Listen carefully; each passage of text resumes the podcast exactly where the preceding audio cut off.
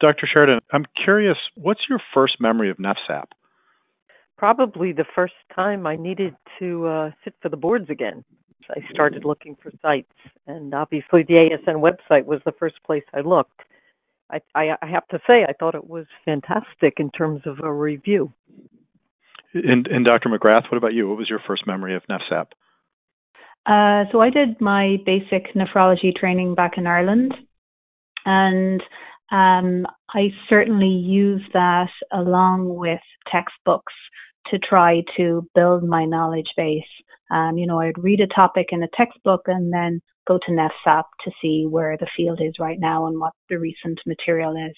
And as a fellow, I really found it an invaluable source of a lot of material put together in a digestible way. So I guess, Doctor McGrath, just to continue on that topic, is you advise fellows and, and let's say people as they're preparing for their first recertification, what advice do you give them in terms of how best to use nephSAP as an educational tool?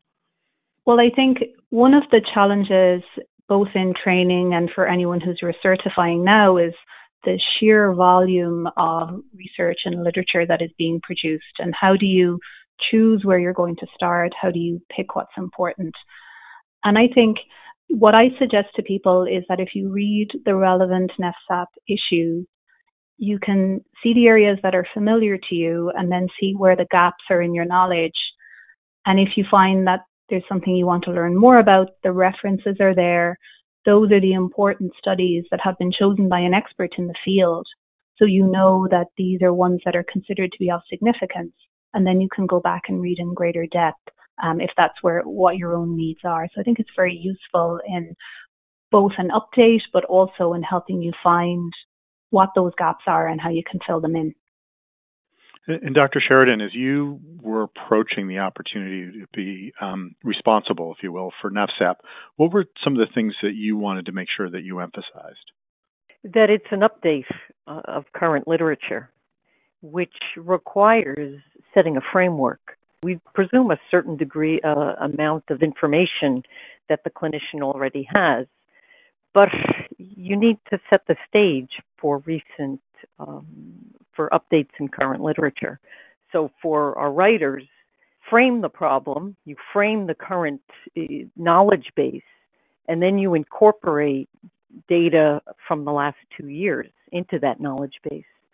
Uh, and I thought that was my priority because then it does fulfill the requirement to update practicing clinicians. Um, but also for, as Martina suggested, for a, a fellow or somebody new to the field to get somehow apply the latest information into your own framework of knowledge is important. And, and what changes most between when someone completes their fellowship and when they've been in practice for five or ten years? Where, where do you think the biggest gaps are sort of thematically? Current literature. I think there's a gap. There is a great length of time when R C Ts are published uh, and, and practice changes. And the degree to which we can close that gap, to some degree, determines how effective the clinical practice of medicine is. Uh, so uh, an example would be uh, the S G L two inhibitors. Given, and certainly this could change over time, but given the data we now have, uh, you would want uh, S G L two inhibitors to be incorporated into current practice, but with all the caveats about their use that are out there. And to, it's very hard to keep up with literature for a, very, a busy practicing clinician.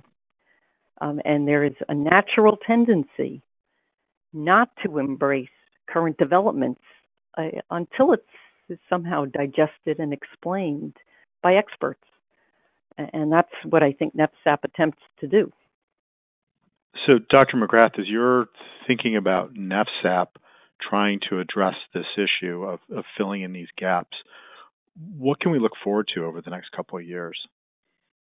I think with the new format and the fact that we will have more articles in each issue that are written by specific experts in the field, um, we will have, say, for instance, for our upcoming hypertension episode, um, issue, we will have an expert in um, the epidemiology of hypertension write that specific issue. We'll have um, write that specific article. We will have an expert on the management of hypertension write on that topic. So we will have um, authors within their specific field who are um, attending conferences, doing the actual trials, and really thinking very deeply about these questions every day, putting out their summary of the relevant literature that they think clinicians should be applying to their patients um, on a day-to-day basis. I think that will be the granular impact, I think, of uh, one of the more important granular impacts of the change um, in nephSAP going forward. Doctor Sheridan, I'm curious about your background. I um, started in basic science. I was studying molecular mechanisms of acute tubular necrosis. And as the mechanisms drew further and further away from the kidney, it became very clear to me I, I could either be a molecular biologist or a nephrologist, and I really did not want to uh, dispense with clinical nephrology. Around the same time, uh, UpToDate, Bud Rose and Ted Post were looking for a third editor uh, for nephrology section, and it seemed like a perfect way back to clinical nephrology. So I edited the up, edited UpToDate um, for about ten years, and that was great.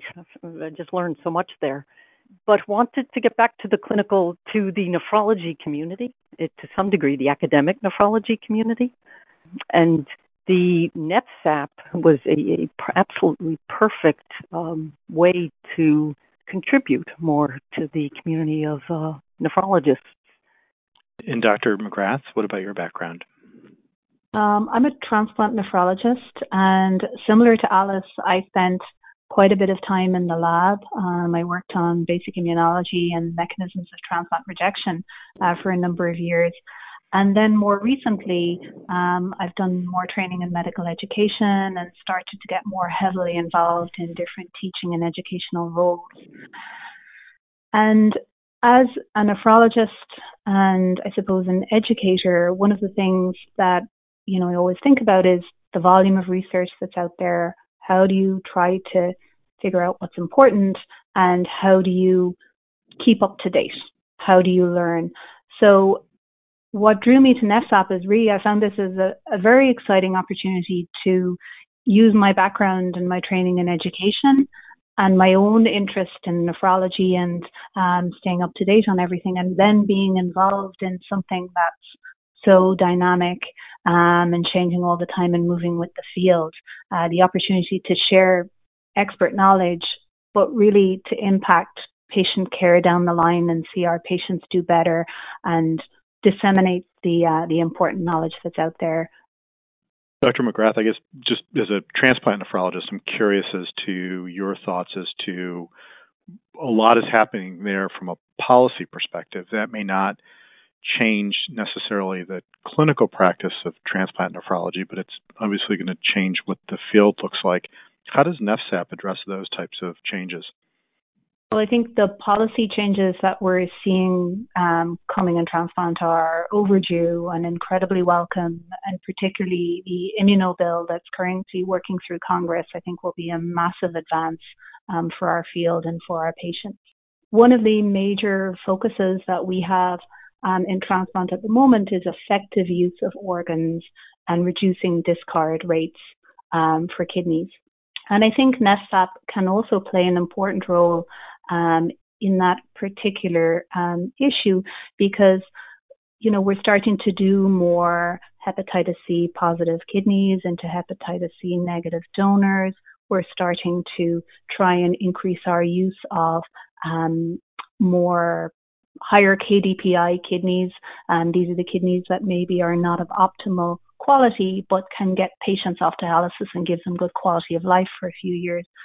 So trying to um, use these kidneys also requires the engagement of the nephrology community. And non-transplant nephrologists also need to understand that these are useful organs that can give um, good quality of life and survival benefit to their patients. I think nephSAP has an important role to play in that, in terms of educating our community um, as to these issues and showing them, showing people the literature that is behind these advances and um, where the field is going and where we hope, what we hope to achieve with, with these particular changes. Doctor Sheridan, I'm just curious about, as you think through the next couple of years, where do you think some of the flashpoints are going to be in terms of clinical topics, maybe disagreements among experts in a certain area? You know, where do, where can we look forward to maybe some more controversial um, issues of nephSAP? Well, I think controversial issues, they're fantastic opportunities, and flashpoints are an excellent opportunity. Where they're going to lie, I'm not sure. I actually think if we do bring in cross disciplines, we're likely to introduce some controversy. I'm not sure I want to predict where they will be. Are there topics that nephSAP hasn't in the in the past covered that you think are opportunities for um, sort of clinical opportunities for nephrologists that you may either focus an entire issue on or be part of an issue? Yeah, yeah. Interstitial nephritis. Uh, in the past, we haven't really dedicated entire issues to this, and there are a couple of areas that I, I strongly think we should cover. Uh, an example, Mesoamerican nephropathy, or C K D, of unknown etiology. As you're organizing the first issue, what should people be looking forward to? Well, there's a translation of the A C C A H A guidelines uh, in terms of evaluation and management. The evaluation piece is written uh, by Doctors Townsend and Cohen. Um, the treatment topic is Sandy Taylor, who uh, was very actively involved in formulation of the A C C guidelines. Um, so, so that's really uh, the mainstay of the issue. We have uh, an epidemiology section uh, written by Priya Vart, who is an, uh, really, he's, he's actually a P H D from the Netherlands, trained at Hopkins, I believe, but has done some fantastic work on the social determinants and epidemiologic outcomes of vascular disease, mostly including hypertension. And um, and then the pathophysiology is a tricky one because it is so complex and so far-reaching in hypertension. But but that's written by Doctor Joseph Gigliotti uh, from Liberty University in Virginia. So you've mentioned both hypertension and S G L T two inhibitors and, and diabetic kidney disease, and, and, and then you've referred to a couple of guidelines. I'm curious, and, and this is really a question for both of you, given the proliferation of guidelines and the fact that a lot of clinical guidelines don't perfectly align and there's some, some conflict between and among them, how does nephSAP address those differences of opinion? Yeah, that may be one of the flashpoints you just mentioned.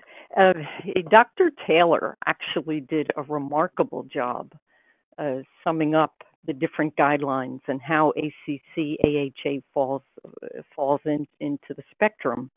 Um, I, I, to some degree, we have to be a little bit opinion-based.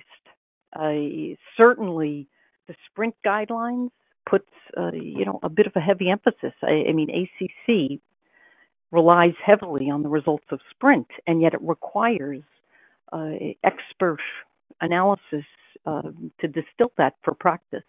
And I think the same is true of how we handle the management of hypertension in nephSAP. I, I mean, I think to some degree we rely on our expert authors to interpret the A C C guidelines for um, for clinical use, particularly in our patient population. Doctor McGrath, anything to add? Yeah, I would just add there, some of those conflicting guidelines from different societies also reflect the different perspectives that people are coming from. So if we look at the S G L T two inhibitors, for instance, the endocrinologists don't see them as very good for the treatment of diabetes necessarily because they don't they don't take down your A one C terribly well, whereas there's a lot of enthusiasm within nephrology and cardiology about these agents for improved outcomes in heart failure and reduced progression of diabetic kidney disease. So I think for many of these guidelines, it does depend a little bit on the perspective of the field where they are seen to apply. And I think that's one of the um, opportunities for nephSAP as well, to um, look at and try to see this more globally, look at these from different perspectives and give it in a, in a kind of bite-sized way that nephrologists can see, okay, if I look at this from an endocrine point of view, this is what I would do, but from a kidney-specific, this is what is relevant for the patient who's in front of me. So just as we're wrapping up, I'd be curious to hear from both of you around if you were teaching nephrology either to the medical student, the resident, or to a fellow, and, and you were using nephSAP as an educational tool, what types of things, how would you use it in this setting? So we actually use nephSAP as a training tool in our fellowship program at the Brigham. And um, what we do is we um, take an issue of nephSAP and we start to work through the questions with the fellows. And as we work through the questions, uh, we go back to the text um, with, you know, correct and incorrect answers and try to figure out where we got things right and where we got things wrong and how we can learn and what the updates are. So we find it a very, very useful tool um, to get our fellows discussing cases and then starting to, um, that are the cases that are presented in the clinical vignettes, and then start to work through the answers and think about where their knowledge is and, and how they can learn using the issues. Doctor Sheridan, how about for you? Is there anything in addition that you use nephSAP for, either for fellows or I'm kind of curious about other trainees? Yeah. Yeah, I, I actually think you could use it almost any stage of training. Uh, certainly, yeah, I think I actually think you could use it in the medical school. Uh, H M S starts teaching pathophysiology, physiology, and pathophysiology together, and I can easily see nephSAP being used as a springboard for that discussion. Um, but also, at the other end of the spectrum, perhaps the greatest utility is teaching a practicing clinician. Uh, who, who is seeing large numbers of patients, has actually very little time to devote to continuing education. Uh, and it's imperative that the data are extremely readable and digestible, as Martina said, um, accurate, and provide a distillation of current literature. Again, a question for both of you is you are editing, revising, and then ultimately finalizing different articles within nephSAP. What clearly the piece of being readable from a perspective of a busy clinician, being understandable to someone who's on the sort of in the educational continuum. What else do you look for? What are some of the specifics that you say, yes, this this is an excellent contribution in nephSAP? Transparency, that you state exactly the quality of the data. Uh, what is driven by a randomized trial versus what is expert uh, expert opinion based on uh, clinical experience. Readability and navigability. Uh, readability, uh, some things are better written than others, and the degree to which we can make this readable uh, is good for our audience. Navigability, to some degree, depends on our website. The new website that's now being made available is such an exciting tool to work with uh, because that's a de- obviously a departure from text-based literature. And to some degree, navigability and readability merge together in tools for uh, for the present and certainly the future. Doctor McGrath, how about from your perspective? Yeah, I think when I'm um, reading these articles, I... I want I, to echo, I suppose, a lot of what Alice has said, um, the transparency in terms of how robust and reliable is this particular data that we're quoting, who are the patients that it applies to, um, so that there's a certain amount of specificity and detail around each of these recommendations and statements. And then also where we do ask some of our authors to add in some basic science and pathophysiology, that that's presented in a way that is understandable and relevant to our clinician readers, because you know, if there is a large section of material that goes back to mouse studies that we cannot see applying to our patients, then obviously that's less relevant and more um, difficult to approach. But if we can um, use those examples of basic models that really represent well what's happening in our patients, I think those are very powerful uh, learning tools to reinforce um, what the changes in clinical practice and, and understanding are. Well, thank you both for taking the time to, to have this conversation. I'm really excited about um, the direction that you're leading uh, nephSAP, and um, we look forward to the first issue.